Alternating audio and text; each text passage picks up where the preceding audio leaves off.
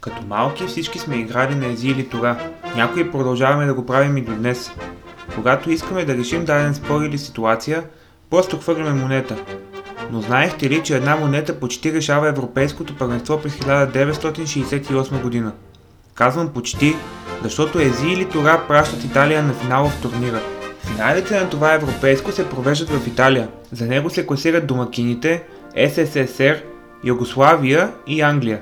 Заслужава си да споменем, че националният отбор на България минава груповата фаза на квалификациите без нито една загуба в 6 мача. Като в решителен двубой се справяме с Португалия на Озебио, благодарение на гол на Динко Дерменджиев Чико в 63-та минута на стадион Васил Левски. Следващата фаза минава в четвърт финали на разменено гостуване.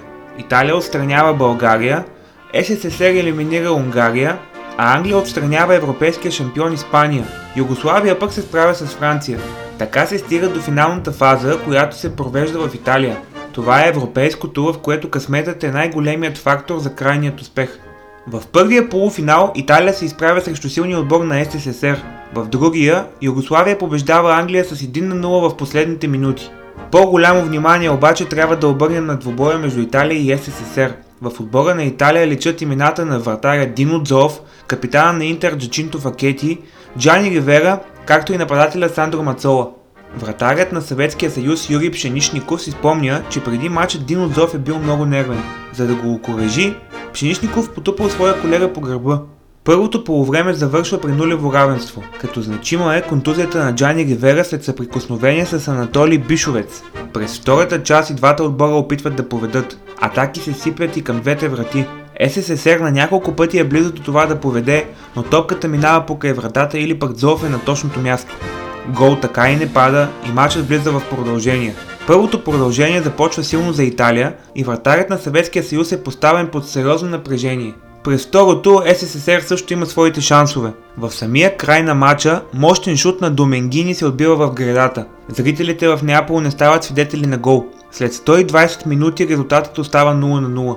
Тук настъпва и най-значимият момент. По онова време все още не е било въведено правилото за дуспи при равен резултат и документ на УЕФА постановява крайният победител в матча да бъде избран чрез хвърляне на монета. Случаят е уникален за европейско първенство. Сандро Мацола си спомня момента с усмивка. Знаехме, че нашият капитан Факети има голям късмет при всякакъв вид жребий. Беше късметлия, когато ставаше въпрос за лотари и зарове. Когато го видяхме, че отива при съдията за жребия, не бяхме спокойни, но имахме голямо доверие в него.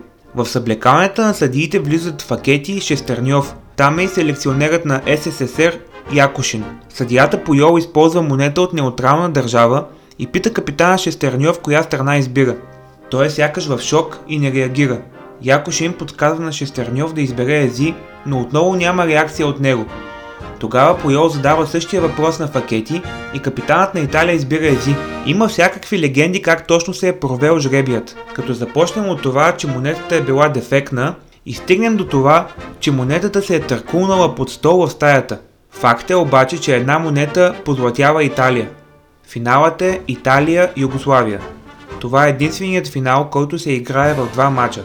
Първата среща завършва един на един след продължения, като се решава да има преиграване. Този матч разпалва сериозни полемики, а в основата им е съдията Готфрид Динст. Френският вестник екип дори пише, че Италия е обслужена, използвайки играта на думи. Динст от немски означава услуга.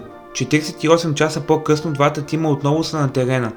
Този път селекционерът на Италия Ферручо Валкареджи вади от състава златното момче Джани Ривера и вкарва в игра петима нови, начало с Сандро Мацола и Луиджи Рива.